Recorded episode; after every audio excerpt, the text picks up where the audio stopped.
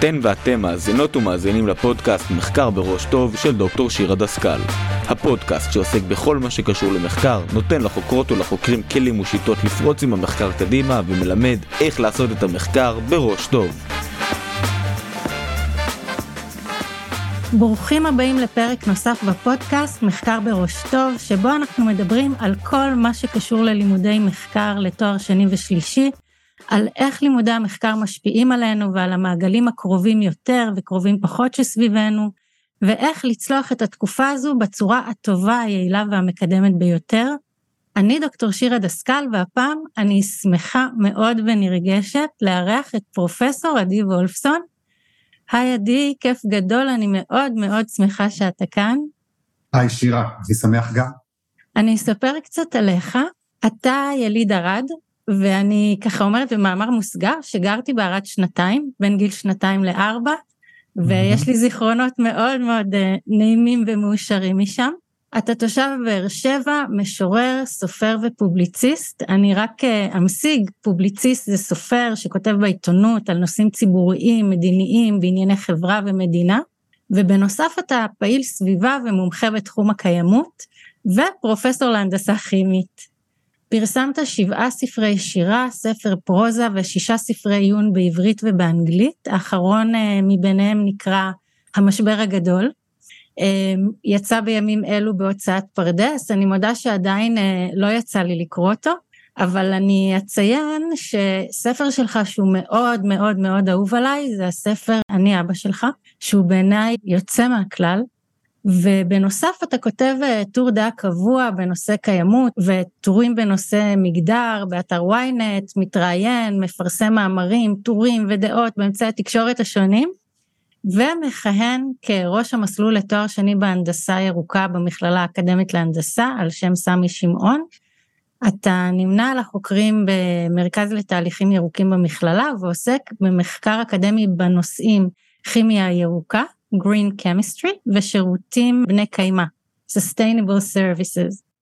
ובנוסף לכל הפעילות הזאת, אתה פועל בהתנדבות במגוון של מסגרות ופורומים לקידום איכות הסביבה והקיימות בישראל, ולאור הפעילות הציבורית המאוד ענפה ומשמעותית שלך, שאתה משלב עם העשייה האקדמית, הדבר שרציתי שנדבר עליו הוא על מחקר ככלי להשפעה על מקבלי ההחלטות והעלאת מודעות לנושאים בוערים בציבור הרחב.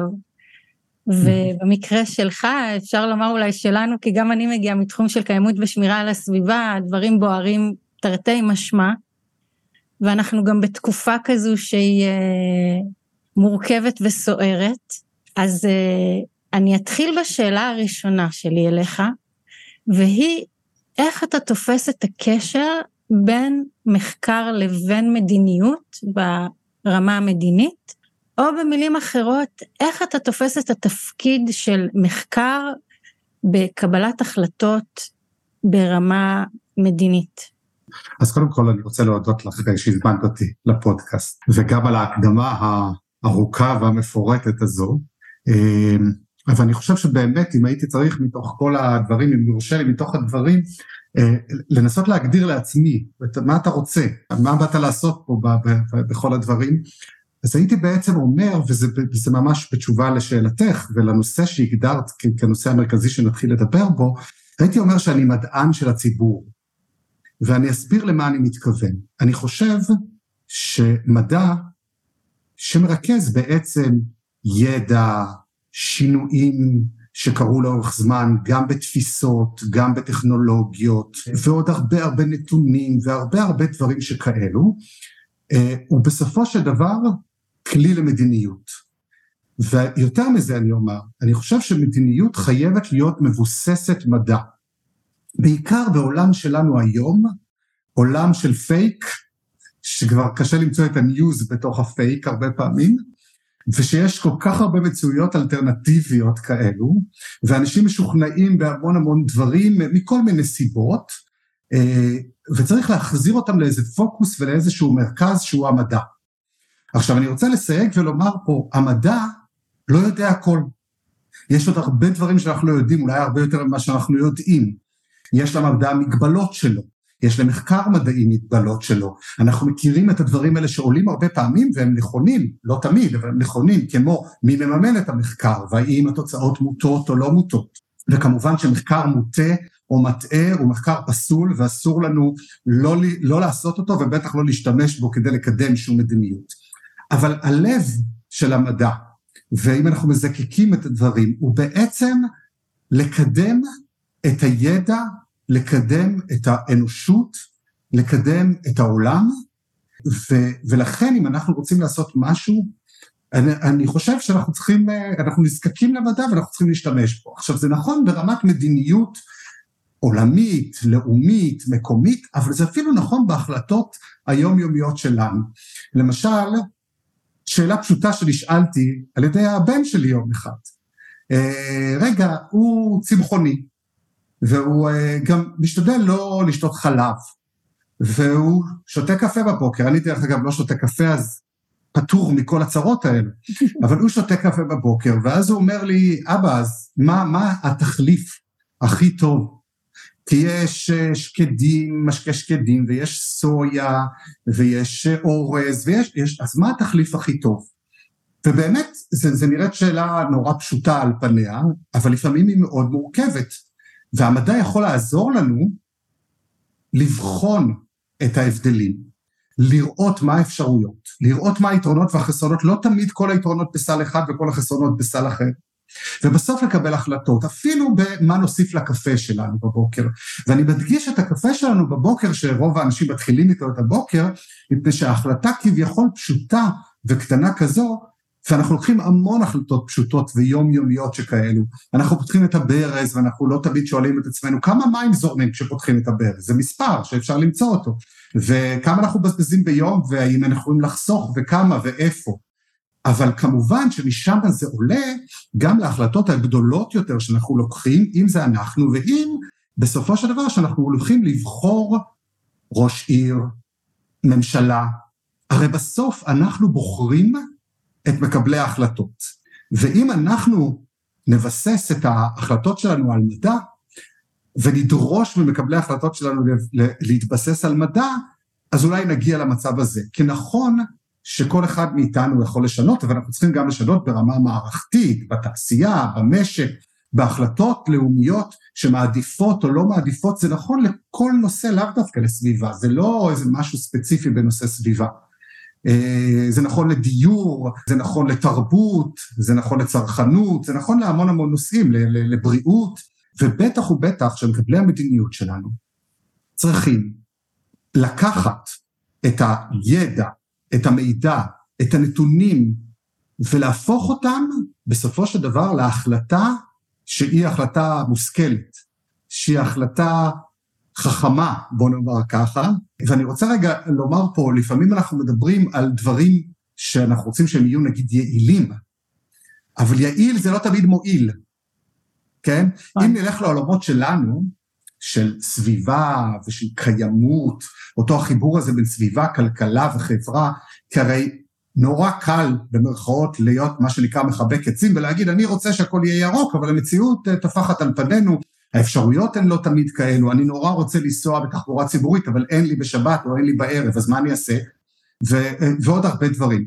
אז כשאנחנו באים לשכלל את כל הדברים האלו, אז בסופו של דבר, אנחנו צריכים מדע, ואחד הדברים שמסתכלים עליהם הרבה פעמים, ואולי אפשר להמחיש את מה שאני דיברתי עליו, על ההבדל הזה בין להיות יעיל, שנשמע לנו מאוד טוב, נכון? יעיל, חסכוני, סביבתי אפילו, כן? בואו נייעל את המשאבים, זה טוב. לבין מועיל, בין כדאי לראוי, כן? זאת אומרת, אני רוצה לקחת את זה משלב אחד למעלה, דרגה אחת מעל.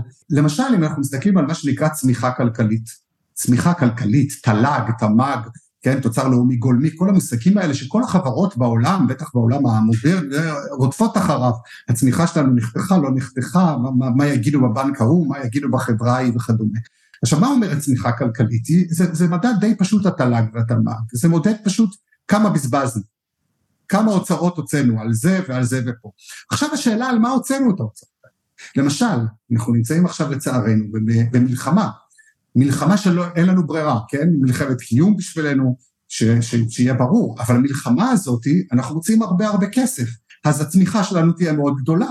אבל האם זו הצמיחה שאנחנו רוצים, או אנחנו רוצים שנוציא את הכסף על שגשוג, על להחזיר את היישובים השונים שהיו על גבול עזה ובכל אזור הנגב המערבי, להיות יישובים משגשגים, לא רק צומחים במובנים אה, כלכליים של נתונים כאלה, ולכן חשוב שגם כשאנחנו משתמשים במדע, אנחנו נדע להבחין שמאחורי מושגים מדעיים ומאחורי כל מיני נתונים יש לב, ואנחנו צריכים לחבר בין הראש, בין הידע, לבין הלב, שזה הרגשות שלנו, לבין היד, שזה העשייה.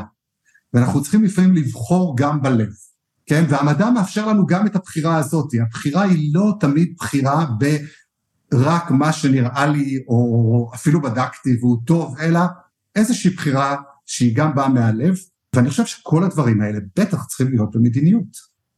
דיברת על ההבדל בין יעיל ומועיל, וזה הזכיר לי שאבא שלי תמיד היה מדבר על החרוץ הטיפש, על זה שעושה הרבה, אבל לא את הדברים הנכונים. אז מה שאתה אומר בעצם זה שמדע ומחקר עוזרים לנו לקבל החלטות שהן יותר מושכלות, כדי לקבל תוצאות שהן יותר טובות. נכון. כדי uh, לעשות את הדברים לא רק בצורה יעילה, אלא גם בצורה מועילה. נכון.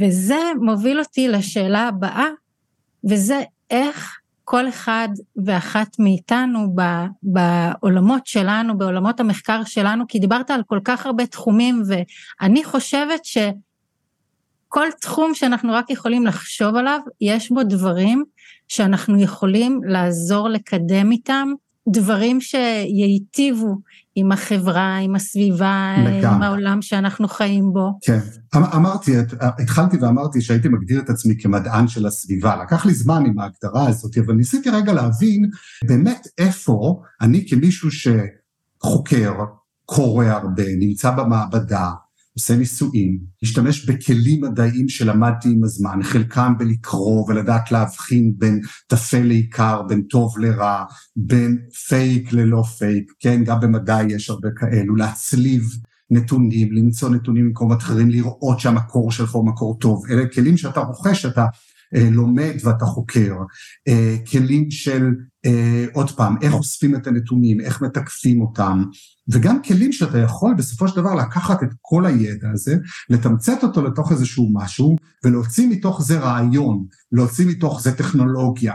ו- ואני חשבתי באמת איפה יש לי את היתרון היחסי כמישהו מדען, בלבוא ולעשות משהו שהוא מחוץ למעבדה. עכשיו, אני לא חושב שהוא שונה ממה שאני עושה במעבדה.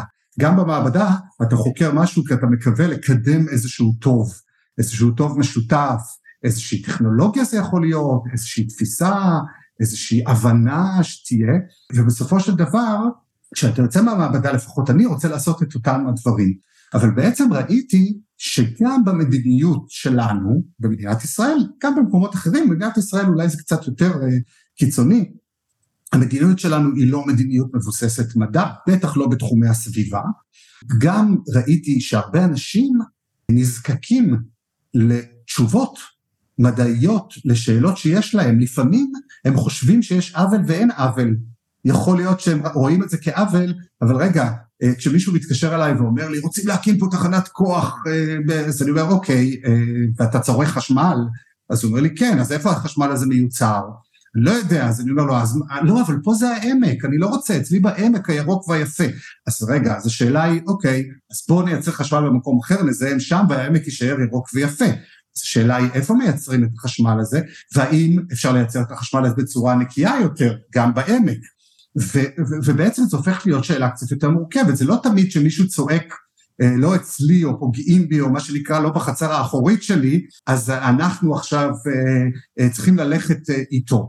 מצד שני יש הרבה אנשים שיש להם הרבה שאלות, משאלות קטנות, אני מקבל כמעט כל יום מיילים, וואטסאפים עם שאלות, משאלה של תלמיד או תלמידה בבית הספר שצריכים לעשות עבודה, אה, או מורים, משאלות של מישהו שהשכן שלו התקין קמין, אח, והוא נורא מוטרד, כי הוא קרא בין היתר טורים שלי שאומרים שזה מזהם ושזה נורא ומסרטן, אז הוא רוצה לדעת, אבל הוא רוצה גם לדעת, אוקיי, מה אני עושה עם זה? אני לא רוצה רק להישאר, השכן שלי, אז עכשיו זה לא מספיק לבוא ולהגיד צריך, כי את יודעת מה זה צריך בעברית? שמישהו אחר יעשה.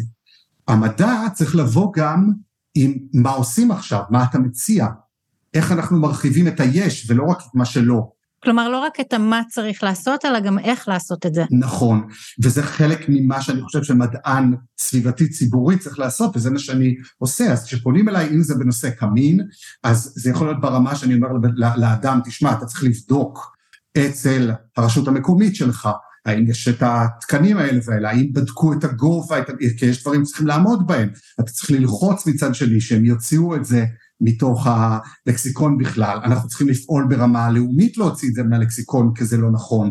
אז, אז יש פה כמה שכבות, אבל זה יכול להיות גם קבוצה של אזרחים, ארגונים, חברות אפילו שפונות, כן? זאת אומרת, אה, ואני באמת חושב ש, שבסופו של דבר מה שזיהיתי זה שבדרך כלל למוקדי הכוח, שזה יכול להיות או בממשל או בתעשייה, במשק, יש את התקציבים ואת הכוח, אם הם רוצים, לקבל את הידע ואת המידע ולבסס, ולפעמים לקבל אותו בשביל לדעת מה לא להגיד או מה להסתיר. כי אנחנו למשל מכירים שחברות הדלק או חברות הסיגריות, למשל, במשך שנים, שכנעו את הפוליטיקאים בכאלה דרכים ואחרות כמה זה טוב להם וכמה זה טוב לנו בעצם וכמה אי אפשר בלי וכדומה ואז אנחנו כאזרחים לנו אין כמעט את הפלטפורמה הזאת אנחנו כמעט לא יודעים. שוב מאותה החלטה על קפה בבוקר ועל איזה תוסף חלב ולמי שלא ככה לא ברור כל תוסף חלב יותר טוב מחלב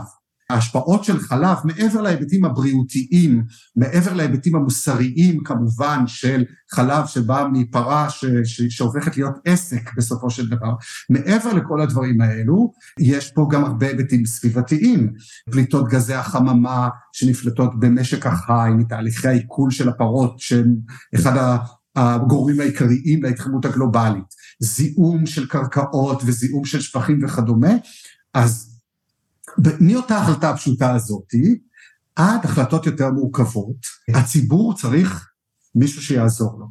עכשיו, אני חושב שכל אחד, בכל תחום שעוסק, וכל מדען, מפני שיש לו את הכלים הבסיסיים הללו, הוא יכול לעזור לציבור, ויש כל מיני דרכים לעשות את זה. קודם כל אני חייב לומר, זה לא חייב להיות באותו נושא ספציפי שהוא חוקר במעבדה, כן? זאת אומרת, אם מישהו חוקר אצות למשל, הוא יכול לעזור ולספר לציבור על, על הטוב או הרע בכך או אחרת, אבל זה לא אומר שאין לו ידע או אין לו יכולות שיכולות לעזור לציבור בתחומים אחרים שהם לא רק אצות. ולכן, שוב, אני מדגיש, למדען יש סט של כלים, סט של יכולות, ואותם, את כל הדברים האלה אני רוצה לגייס לטובת הציבור. לטובת הטווח הקצר, ולא רק המחקר שלי אולי יוביל בעתיד לכך וכך.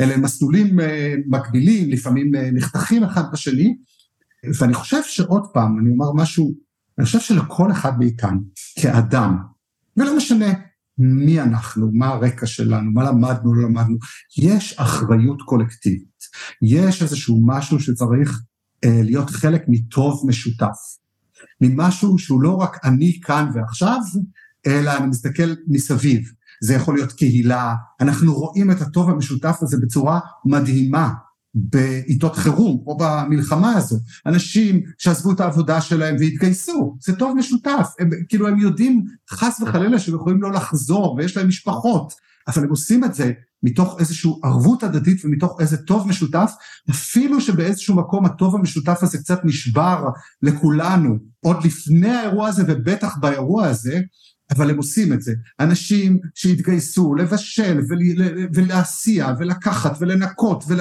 ובאמת דברים מדהימים שאתה רואה, אתה רק אומר הלוואי וזה יישאר גם אחרי הטוב המשותף הזה, ושנדע לתעל אותו לעוד הרבה הרבה דברים חברתיים, סביבתיים, כלכליים שקשורים זה בזה, כמו שאמרנו בתוך הקיימות. ואני חוזר ואומר, כל מדען יכול להיות חלק מהטוב המשותף הזה. אז כאן יש לי שאלה בעניין הזה של מוטיבציה. כי אתה באמת חדור מוטיבציה ואתה כל כך פעיל גם בתחומים חברתיים וגם בתחומים סביבתיים כבר שנים. אני עוקבת אחריך ואנחנו מכירים כבר תקופה אה, לא קצרה. אנחנו רואים את ההתגייסות הזו שאתה מדבר עליה של אה, לעשות לטובת הכלל, בעיקר ברגעים כאלה של, אה, של חירום, של משבר, ש, שקורה איזשהו משהו ש... אה, עכשיו אנחנו אפילו באיזשהו מצב שהוא קיצוני שאנחנו נלחמים על הקיום שלנו, כמו שאמרת, אבל איך אנחנו מגייסים את המוטיבציה הזו לאורך זמן, גם לא בעיתות משבר. איך אנחנו יכולים, מה, יכול, מה יכול לתת לנו את המוטיבציה הפנימית באמת לפעול ולעשות את הדבר הזה, מתוך הבנה שהדבר הזה הוא חשוב גם, אה, גם לחברה, גם למי שסביבנו, אבל גם לנו. זו שאלה מורכבת ולא יודע, שאלת מיליון הדולר במרכאות ולמה. קודם כל, שואלים אותי הרבה פעמים, אז איפה כל המדענים האחרים, כן, בטח בתחומי הסביבה וכדומה. גם מדענים קמים בבוקר, יש להם פרנסה להביא, יש להם ילדים, צריכים לקחת אותם לבית ספר, לחוג, להכין ארוחת צהריים, הם לא שונים מהציבור האחר. אני לא דורש מהם יותר ממה שאני דורש ממישהו אחר. אני כן דורש מהם לעשות בכלים שיש להם, כמו שממישהו אחר אני דורש לעשות בכלים שיש לו, אבל חשוב לי להבהיר את זה, אני לא חושב שהמדענים הם חשובים יותר, הם צריכים לעשות יותר מאחרים, אבל אני חושב שהם צריכים לעשות כמו שכל אחד צריך לעשות. עכשיו לגבי מוטיבציה, מאוד קשה לי אה, לומר איך אתה מגייס את המוטיבציה הזו יומיומית, גם אני כל יום כשאני עושה משהו או נכנס לתוך משהו אז אני אומר אוקיי בשביל מה נכנסתי לזה? ומה יצא מזה? והרבה פעמים יש תסכול אתה לא יודע אם הצלחת לשנות מה שחשבת. אבל איפה המוטיבציה כן מצליחה להגיע? מזה שאתה רואה שמישהו מהצד השני, לא משנה אם זה שפנה אליך ושאל שאלה קטנה, או עם משהו ש, שאתה יזמת וזה, שמשהו קרה, שמשהו השתנה, שבאמת הצלחת לתרום לתוך הטוב המשותף הזה. ובעצם אני חושב שאם הייתי צריך לגייס מוטיבציה שלי וגם של אחרים, הייתי אומר להם, תנסו לחשוב על הקצה, על הסוף. זאת אומרת, אתם רוצים לעשות כך וכך, יש לכם איזושהי סיבה, אתם רוצים, תראי, קשה לנו מאוד, בעולם שאנחנו קיימים, נמצאים בו היום, שיחסית, בוא נודה, עולם די טוב. המציאות שלנו יחסית, עוד פעם, נכון, אנחנו בתוך מלחמה, אבל אנחנו חיים בחברה מודרנית, יש לנו הרבה דברים מסביב, יש לנו הרבה מותרות, יש לנו, כי אנחנו לא חיים לא לחם עוני ומים צרים, ומאוד מאוד קשה לנו לדמיין עולם אחר, חליפי. אנחנו כן יכולים לחשוב על איך נתקדם עוד קצת, איך נביא עוד את הקדמה, עוד טכנולוגיה ועוד דברים כאלה, אבל הקדמה היא רק מסתכלת קדימה, אנחנו לא יכולים לחשוב על איזה עולם חליפי שאולי יחזור אחורה אפילו, לחיבור לטבע, לערבות הדדית, שפעם הייתה נורא ברורה, פעם היה נורא ברור שבין שתיים וארבע לא עושים רעש בחוץ, לא מפריעים לשכנים. זה היה איזה קוד כזה, זה היה איזה משהו קהילתי כזה, כן? זה לא שאיזה שוטר בא כל פעם ונתן קנס למישהו שהפריע משתיים לארבע. הרבה דברים שכאלה שהיו פעם, וקיימים היום בכל מיני קהילות עדיין, כאלה ואחרות, של אותה ערבות הדדית. אז אני חושב שאם אנחנו באמת ננסה לשאול את עצמנו, אה, מה אנחנו יכולים לעזור לתוך הדבר הזה, מה הדבר, נסמן לעצמנו איזשהו, איזושהי מטרה, משהו שמעניין אותנו, משהו שזה. עכשיו אני רוצה עוד משהו להביא לתוך זה. העולם שלנו, של רובנו, הוא עולם מאוד מאוד שגרתי. אנחנו קמים בבוקר, יש לנו את המשימות שלנו, אנחנו עושים... העולם הוא נורא שגרתי, לשבור את השגרה זה מעולה. זה מעולה קודם כל בשביל החיים. נוסף לזה גם בשביל העבודה שלך. אני חושב שמדען יותר טוב יהיה כזה שהולך לתיאטרון והולך לכדורגל אה, וחושב על טוב משותף ורואה, מפני שבסופו של דבר הראייה הרחבה הזאת והדברים וה, האלה תמיד מביאים רעיונות וחיבורים ודברים כאלה. ולכן אפילו ברמה, בשפה שלנו אומרים ברמה האנתרופוצנטרית, האגוצנטרית, שאני מסתכל על עצמי, מה יצא לי מזה, כן? אפילו ברמת המה יצא לי מזה, כשאתה יוצא קצת מתוך המעבדה או המחקר שלך, ואתה אומר, רגע, אני אעשה משהו לטובת הכלל, או משהו קצת אחר, אתה מגלה שיוצא לך המון. בטח באופן האישי, כשאתה מקבל חזרה, תגובות, תודות, ובטח באופן שאתה אומר, וואלה, הנה, משהו קרה, משהו הצלחתי, גם אם לא הצלחתי הכל ולא מצליחים הכל, בטח לא בעולמות שלנו, עולמות מאוד מאוד מורכבים וקשים, כן? אה, אבל, אה, אבל אני חושב שהמוטיבציה הזאת היא איזושהי מוטיבציה של לפתוח קצת את העולם שלך, את היום-יום שלך, והרבה דברים טובים יקרו וקורים כשאתה קצת יוצא מתוך המסגרת הזאת. אני מאוד מתחברת למה שאתה אומר, ואם אני מבינה, מה שאתה אומר זה, תגייסו את הידע שלכם, את הכלים שלכם, את הדברים שאתם יודעים, כדי לצבור הצלחות בלייצר שינויים באופן שאתם חושבים שהשינויים האלה צריכים להתרחש. גם אם אלה דברים קטנים, וברגע שתעשו את זה פעם אחת ותראו שזה מחולל איזשהו שינוי וצברתם איזושהי הצלחה, זה כבר ייצר את המנגנון של המוטיבציה הפנימית לעשות את זה שוב ושוב. ואני חושבת שזה מקסים הדבר הזה שאתה תיארת, כי זה ממש איזשהו מנגנון שאני חושבת שכשמסתכלים עליו בצורה הזאת, זה באמת יכול מאוד לעזור לפתח את הדבר הזה ו- ולעשות אותו הלכה למעשה. אני רגע, אני אולי אוסיף עוד משהו. הרבה פעמים אנחנו כהורים מסתכלים על הילדים שלנו ואנחנו אומרים, אנחנו רוצים לחנך אותם, זה נהיה קצת מילה כזאת היום כזו, כן, עכשיו אני רואה חינוך לא רק בהם יצברו ידע והשכלה ויהיה להם הצלחה, שזה מעולה וזה חשוב, אלא כחניכה, כדוגמה אישית. ברור. תנו דוגמה אישית לילדים שלכם.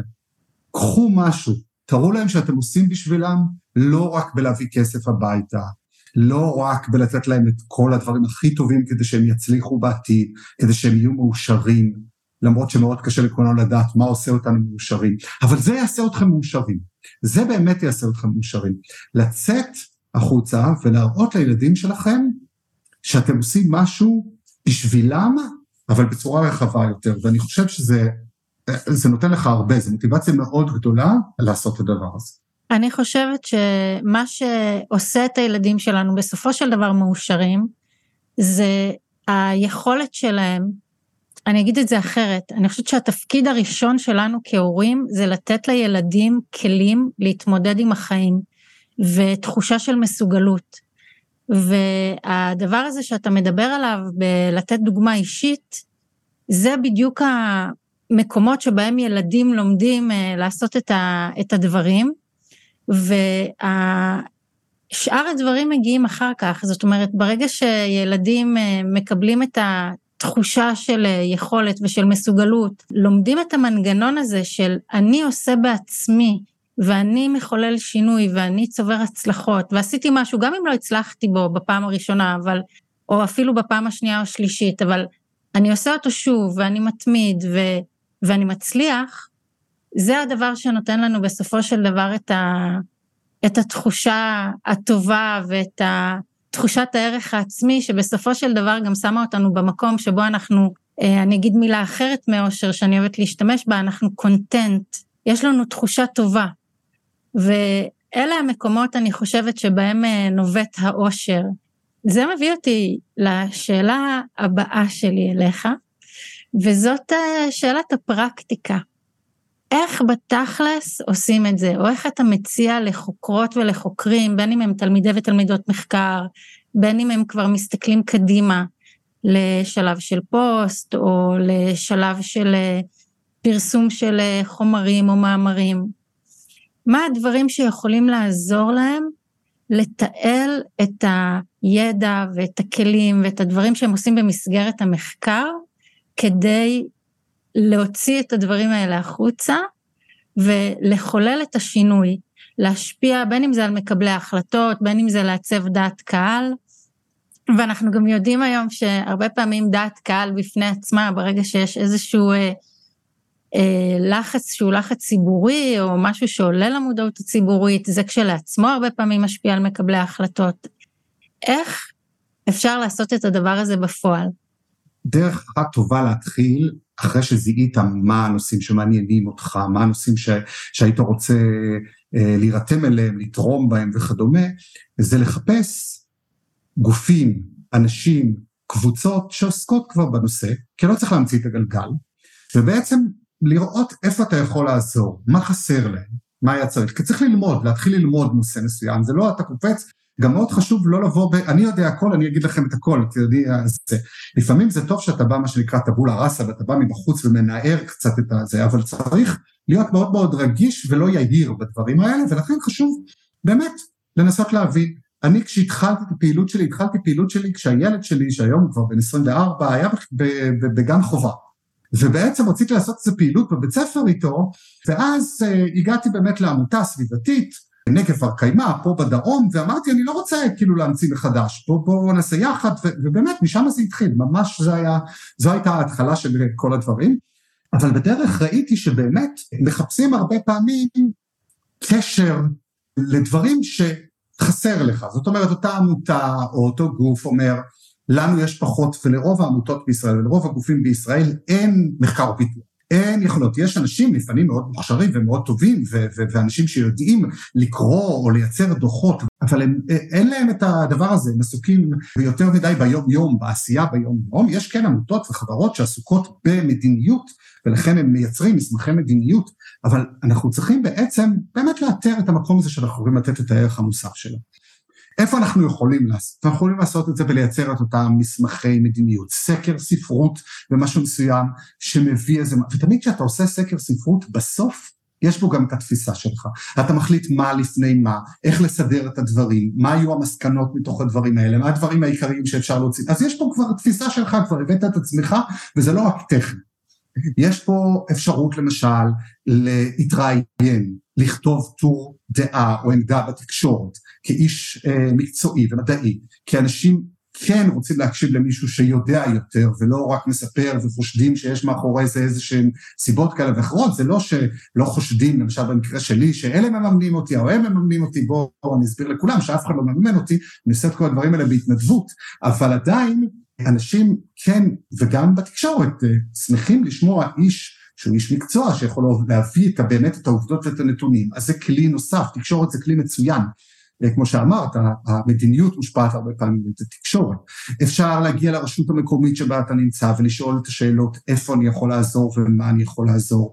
ו- ו- ואיפה הדברים. אפשר לבוא עם איזושהי יוזמה שיש לך, שלמדת אותה, שהכנת איזשהו מסמך, ולא להתייאש, כן, אני דפקתי על דלתות הרבה הרבה, לא רוצה לספר לכם איפה, איפה השאירו אותי ואיפה עמדתי ומה היה וכמה זמן לקח, אבל בסופו של דבר צריך להבקיע איזשהו משהו בהתחלה, אז יש, אפשר ללכת בכל מיני כיוונים, אה, תקשורת, רשויות מקומיות או משרדי ממשלה, חברות, אה, ארגונים חוץ-ממסדיים, לזהות איפה יש את הצורך, איפה זה מתחבר למה שאתה רוצה לתת. בדרך כלל ככה אתה לומד, לומד על עצמך, לומד על אחרים, ואז אתה כבר יותר משוכלל, אתה כבר יכול לדעת, אוקיי, את הצעד הבא אני כבר יכול לעשות ככה, אני כבר אעשה בצורה הזו, זה יעיל יותר, זה יעיל פחות, פה אני יותר מועיל, פה אני פחות מועיל, אה, או זה יותר מעניין אותי, וגם, לא יודע, הדברים אה, גוררים אותך לעוד הרבה מקומות. אבל באמת, אם אנחנו מתמקדים ביכולות ובכלים שיש לנו כמדענים, אז היכולת היא באמת לקרוא הרבה מידע, לסדר אותו, לקטלג אותו, להנגיש אותו, וכל הדברים האלו הם טובים גם בהיבטים של תקשורת, גם בהיבטים של גופים אה, ורשויות וגופים חוץ-ממסדיים שמחפשים איזשהו את הדבר הזה, ואז באמת, אני חושב שאלה המקומות הראשונים שהייתי מציע לאנשים שהם מדענים, להתחיל בהם. כמובן שכל אחד יכול להיות גם פעיל וללכת להפגנות נגד, אבל הניסיון שלי, הפגנות זה דבר נפלא, אבל אם מאחורי זה אין בקע, בסוף צריך להכין איזה מסמך בשביל לשלוח למפעל, למדינה, למשהו, אז אני חושב שלנו יש ערך מוסף יותר גדול כמדענים שאנחנו יכולים לעזור במסמך הזה. כלומר, בסוף צריכה להיות איזושהי תוכנית. כן, כן, צריכה להיות תוכנית, וצריך לראות באמת, עוד פעם, אנחנו עם זמן מוגבל ועם יכולות אה, מוגבלות. כלומר, צריכה להיות איזושהי תשתית ידע שמבוססת על אה, מידע ונתונים, ואם רוצים באמת לקדם, בטח ברמה המדינית, צריכה גם להיות איזושהי תוכנית. נכון, לגמרי. אבל עוד פעם, זה לא שעכשיו אני יודע את כל המסלול, והוא גם משתנה מאה פעמים, אבל כן יש לי איזה אופק, מה אני רוצה, מה אני חושב שצריך להיות, לאן אני רוצה להגיע. עכשיו, הוא לפעמים יכול להיות מאוד מאוד גדול, אני רוצה אה, ש, לשפר את איכות הסביבה בעיר שלי. הוא לא חייב להיות נקודתי, אני רוצה לטפל בנושא הגגות הסולאריים בעיר, אבל הוא יכול להיות גם נקודתי, כי זה מעניין אותי, כי למשל, אני רציתי להקים גג סולארי והיה לי מלא בעיות, ואני לא מבין, הרי זה נראה לי נורא פשוט, אז למה עושים כזה בעיות?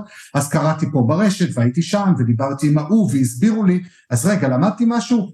בוא נלך וננסה להנגיש את זה לאחרים, בוא נלך ונפתור את החסמים שיש בתוך רשות ובתוך כאלה דברים, ככה אני התחלתי, כן? זאת אומרת, אני לא נבחר ציבור, אף פעם לא רציתי גם להיבחר, גם כשהציעו לי, חשבתי שאני יכול מבחוץ, יש לי יתרון, שוב, בתור מדען ובתור מי שהוא ניטרלי כביכול, הוא לא חייב לאף אחד, זה לא אומר שאתה כל הזמן יכול להיות רק נגד, אתה כל הזמן צריך, יכול להיות לעומתי, אבל זה אומר ש, שיש לי איזשהו כן יכולת להחליט מה אני עושה, ולי זה היה מאוד מאוד חשוב. אבל בסופו של דבר, כשאני באתי לפעול ברשות המקומית שלי, בבאר שבע, או במקומות אחרים שאני אה, אה, שהגעתי אליהם או הגיעו אליי, זה התחיל מתוך איזשהו משהו, רגע, יש פה משהו שאני יכול לעזור בו, שאני חושב שיש לי את כיוון ואת הרעיונות, שאני מזהה איזה שהם קשיים, ויאללה, בוא, בוא, בוא, בוא נקדם. אולי, אולי אני אתן דוגמה, כן? אחרי הרבה שנים שאני עוסק עם עיריית באר שבע בנושא סביבה, זה לא הרשות היחידה, אבל אני גר בבאר שבע ואני באמת אה, מאוד מאוד משתדל אה, להיות אה, פעיל בנושא הזה ביחד עם העירייה כדי לקדם דברים, ובאמת אני חושב שיש הרבה דברים שהצלחנו לקדם, למשל לפני אה, כמה זמן אה, היה סיפור של כריתת עצים ברחוב קק"ל, כן, זה קצת אה, דיסוננס, אבל ברחוב קק"ל, רחוב המדרחוב המרכזי בעיר, זה היה לפני שנה ומשהו, כרתו עצים, קיבלתי המון תמונות מהמון פעילים, מהמון אנשים, כולם שואלים שאלות, אני להרבה אנשים, אני הרשות, מאיזשהו, אני איכות הסביבה ברשות, למרות שאני לא עובד ברשות ולא פה, ואני שלחתי וניסיתי לברר. ושאלתי את עצמי מה, מה אני צריך לעשות ומה אני יכול לעשות. אז אני נכון שאני יכול, וזה מה שעשיתי, אני לא עושה את זה תמיד, אני יכול לכתוב פוסט, אני יכול למחות, כי אני חשבתי שזה הכרחי וזה התפקיד שלי להגיד את הדבר הזה, אבל חשבתי שזה לא מספיק לקבל לייקים ולקבל פניות מכל התקשורת, שבוא תתראיין. למה? כי הנה, אתה שמסייע לעיריית באר שבע בנושא סביבה, עכשיו נגד עיריית באר שבע, זה מצוין, בוא תתראיין. אז אני חשבתי, אני צריך להוציא את הפוסט ואני צריך למחות, אבל אני צריך גם לשאול איך נעשה שהעץ הבא שנוריד אותו או שנכרות אותו, זה יהיה באמת כי אין ברירה, וזה יהיה בצורה הכי נכונה. ואז ישבתי וקראתי מה קורה בעולם, מה קורה בפריז, ומה קורה בלונדון, ומה קורה באסיה, ומה פה, והכנתי מסמך לעירייה, שדיבר על נוהל לכריתת עצים, אבל אמרתי, רגע, לכרות עצים זה הקצה. עכשיו בואו נדבר על איזה עצים נוטעים, איך מטפלים בהם, כדי שלא נגיע למצב הלכרות. ובעצם זה כבר היה רחב יותר, כן? ובאמת, אני יכול לומר שאחרי הרבה הרבה תהליכים, עיריית באר שבע הטמיעה נוהל חדש, שכולל למשל שותפות ציבור. מה זה אומר שותפות ציבור? היום בהרבה מקומות אתה צריך לחפש בתוך האתר של העירייה שהם העלו, יש מסמך של פקיד היערות, חייבים לשבועיים לערעור על על כריתת עצים, בדרך כלל הוא מסמך מאוד לקוני בלי שום דבר. ואנחנו עשינו כמה דברים. אחד זה שהמסמך יהיה הרבה יותר מפורט, שיהיה הסבר, לא רק חולה. מה זה חולה? מי בדק אותו, איך בדק אותו, מה הוא בדק, איך הוא החליט, או רוצים להקים כיכר חדשה. אין ברירה, כולנו רוצים לנסוע, אנחנו, אתם יודעים, אנחנו רוצים את העצים, אבל כשמפריע לנו התנועה בכביש, אנחנו אומרים, למה לא סידרו פה את התנועה? אז איך אנחנו, שוב, קיימות, איך אנחנו משקללים את כל הדברים, מסתכלים יחד. אז עכשיו אוקיי, אז אם אתה מסביר שזה כתוצאה מהקמת כיכר, אז מה הולכים לעשות שם, ואיך תיראה הכיכר אחרי זה, ואיזה עצים עוקרים ולמה עוקרים אותם, ואיזה עצים מעתיקים, כי אפשר להעתיק, או מה נוטעים במקום, כדי שתהיה חלופה. ואת הדברים האלה גם צריך להנגיש לציבור, לא רק באיזה אתר כזה שהוא בפנים של בפנים ואתה מחפש אותו, אלא למשל בדף שיהיה תלוי על העצים שם, או על הכיכר שם, שמי שעובר על יד, כי בדרך כלל מאיפה מגיעות התלונות, ובצדק, מאנשים שגרים על יד, אבל יום אחד גילו שכרתו את העץ, ולא היה להם שום הזדמנות לדעת, כי הם לא נכנסו לאתרים האלה לפני. והנה עכשיו, חלק מהשותפות ציבור, למשל, אנחנו מודיעים לכם מראש, ואם אתם באמת רוצים להיות שותפים, אז בואו, תעלו את השאלות, תעלו את הדברים. ואני יכול לומר שזה גם קירב הרבה יותר, וגם היו פעמים שהציבור השתכנע, היו פעמים אחרות שהרשות השתכנעה שלא צריך לכרות את העץ, או לפחות היד הייתה פחות קלה על ההדק בדברים האלו, והיה גם מקרים שישבו יחד ודיברו, אז מה עושים יחד? אז זאת דוגמה למשל שאתה, אפשר לקחת את הפעילות שלך לכל מיני מקומות, אני מציע לאנשים לא רק לפנות לפייסבוק ולקבוצות הוואטסאפ ולשחרר את כל הכעס, אלא גם להיות פרואקטיביים למשהו.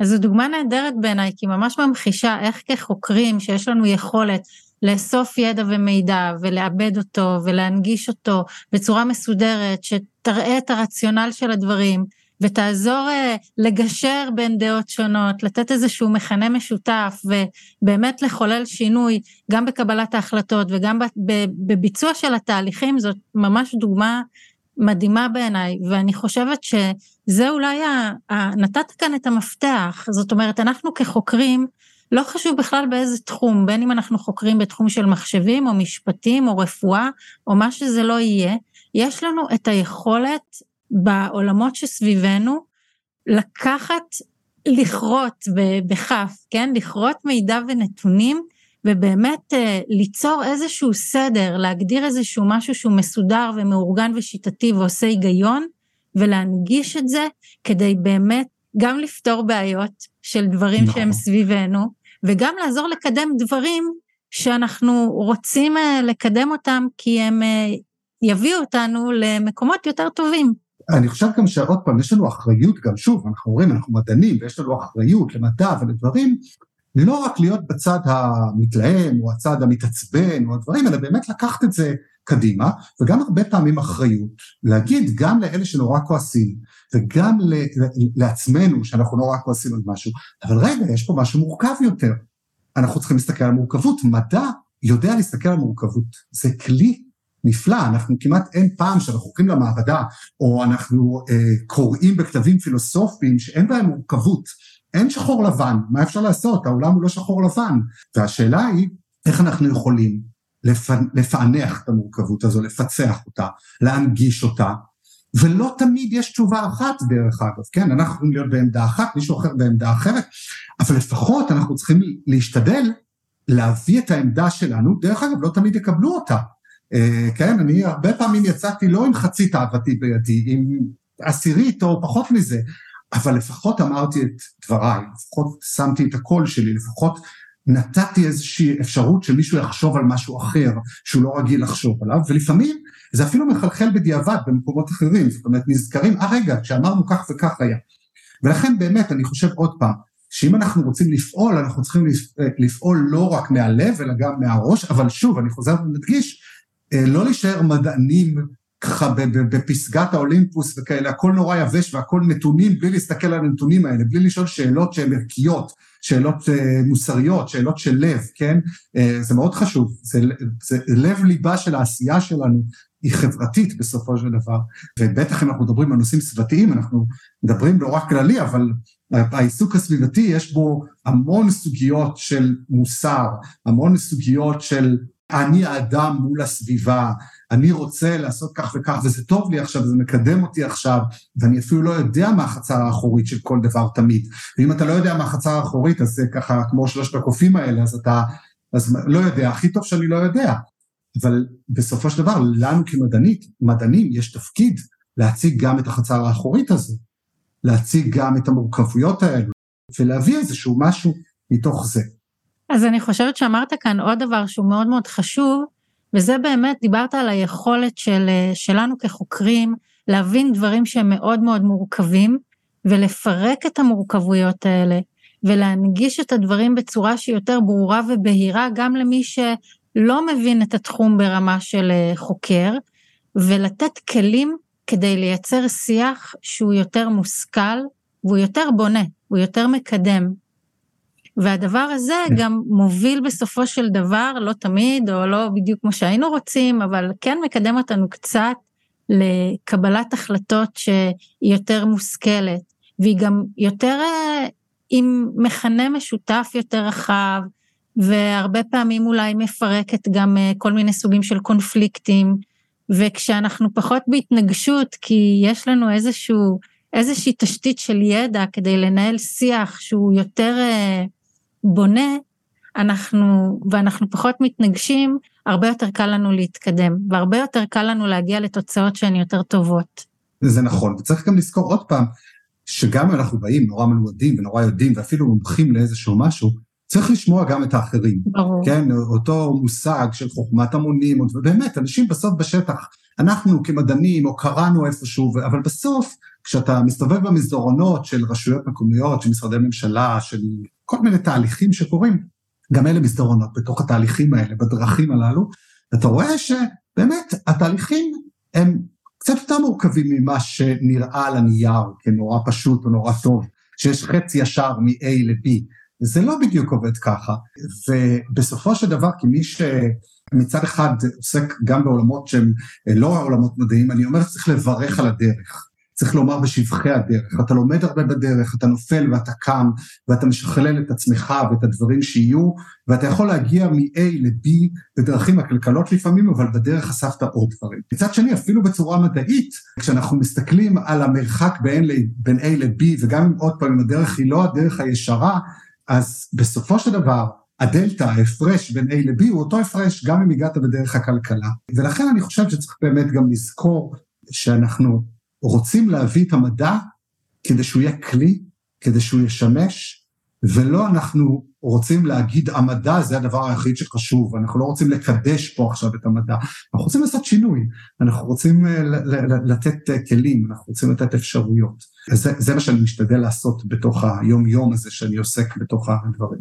ואני חייבת לומר שגם עם הרבה מאוד אה, אכפתיות ואמפתיה ואיזושהי באמת אה, תחושת שליחות, אני, אני קוראת את הפוסטים שלך והרבה ממה שאתה כותב, ואני חייבת לומר שזה מעורר השראה, ואתה עושה את זה כבר הרבה הרבה מאוד שנים, ואני חושבת שהמשגת כאן בצורה מאוד, אה, מאוד יפה ומאוד אה, טובה, וגם מאוד מעניינת, את העניין הזה של איך אנחנו יכולים לעשות שימוש במחקר, כדי לקדם דברים, כדי להעלות מודעות, כדי להשפיע גם על מקבלי החלטות, גם על הציבור, מה המוטיבציה שיכולה להיות לנו כדי לעשות את הדבר הזה, וגם איך לעשות את זה בפועל, בפרקטיקה, שזה דבר מאוד מאוד חשוב.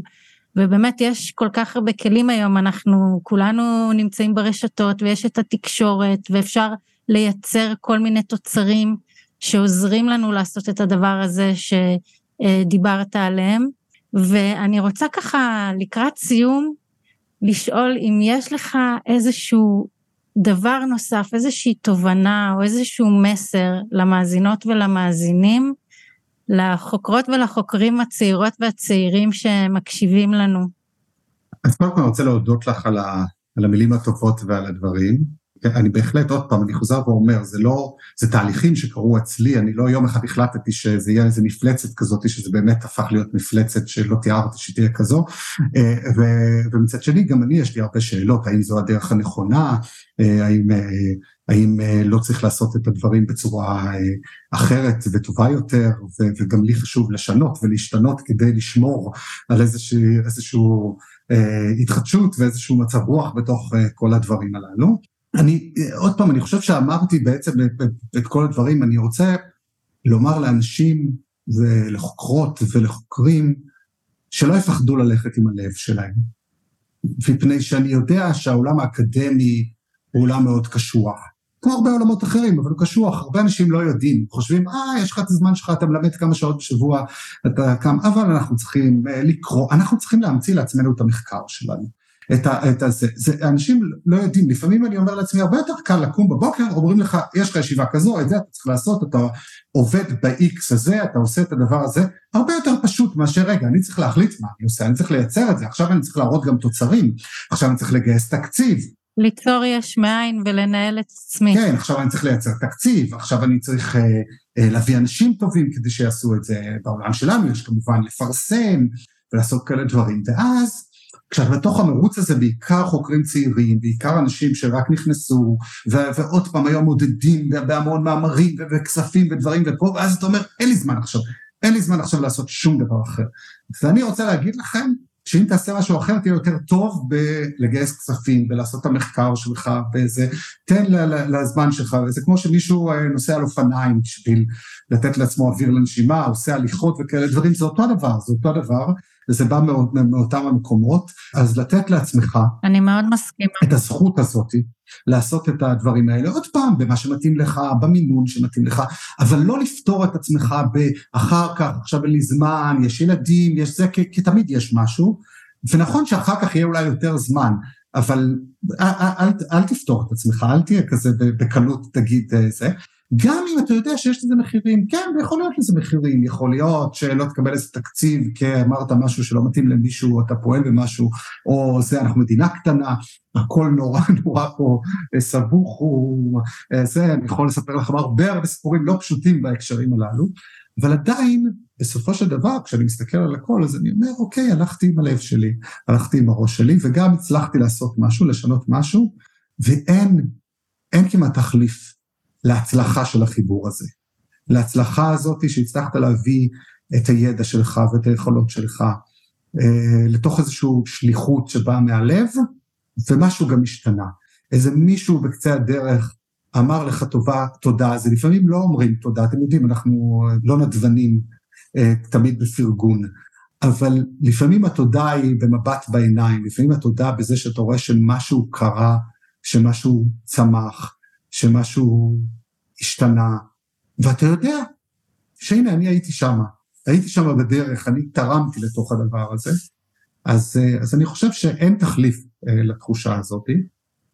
אה, אז זהו, אז אני ככה קורא לכולם ולכולם לקחת חלק, לקחת חלק בעשייה, ב- ב- ב- בחברה שלנו, עשייה החברתית שלנו, עשייה הסביבתית שלנו. אנחנו צריכים הרבה הרבה אנשים טובים, שגם יגיעו אחר כך, ל... כן, האקדמיה, אני באקדמיה, אבל אני הרבה, הרבה מהדברים אני עושה עוד פעם מחוץ לאקדמיה, וצריך אנשים טובים גם שהם מדענים ושהם יודעים לחקור, שהם יודעים להסתכל בעיניים ביקורתיות, כמו של המדע, לא דיברנו עוד על זה, אבל למדע יש, אתה בדרך לומד הרבה על ביקורתיות והרבה על שיפוטיות, והרבה על להבחין עוד פעם בין טוב לרע ובין נכון ללא נכון ובין ראוי לכדאי וכל הדברים האלו. אה, ואנחנו צריכים אנשים כאלה, אנחנו צריכים אנשים כאלה באקדמיה, ואנחנו צריכים אותם גם במגזר אה, הציבורי, אנחנו צריכים אותם בחברות במשק, אנחנו צריכים אותם בפוליטיקה, אנחנו צריכים אנשים טובים. אה, אז קחו את כל הטוב הזה שאספתם עם הדרך ותביאו אותו גם לאחרים. זה נכון מאוד, אני מאוד מסכימה. ואני רוצה בהזדמנות הזו להגיד לך תודה, כי אני באמת מודה ומוקירה את הפעילות הענפה והכל כך משמעותית שלך. ומעבר לזה שאני רוצה מאוד מאוד להודות לך שהגעת להתארח בפודקאסט, והיה לי לעונג גדול לארח אותך, וזכות גדולה לשמוע ממך את הדברים האלה, זה מרתק, זה מעורר השראה, ואני בטוחה שגם המאזינות והמאזינים מאוד יתרמו מהדבר הזה. תודה פשוט אה, הרבה מאוד, אה, פשוט תודה גדולה. תודה לך על האפשרות ועל ההזדמנות, וניפגש בדרכים. ניפגש, אני בטוחה, ולמאזינות והמאזינים, אני מקווה שהפרק הזה תרם לכם ופתח לכם כיוונים חדשים של מחשבה על המחקר שלכם ועל יכולת ההשפעה של המחקר שלכם, ותשלחו את הלינק לחברות וחברים לקולגות, לכל מי שחוקר, ובואו לקבוצת הדיונים בפייסבוק, ולתכנים נוספים בואו לעקוב אחריי באינסטגרם ובפייסבוק, דוקטור שירה דסקל, ותעקבו אחרי פרופסור אה, עדי וולפסון, אני מאוד מאוד ממליצה, ועד הפעם הבאה תחקרו בראש טוב, שיהיו ימים שקטים ובשורות טובות, נשתמע בפרק הבא, ביי ביי.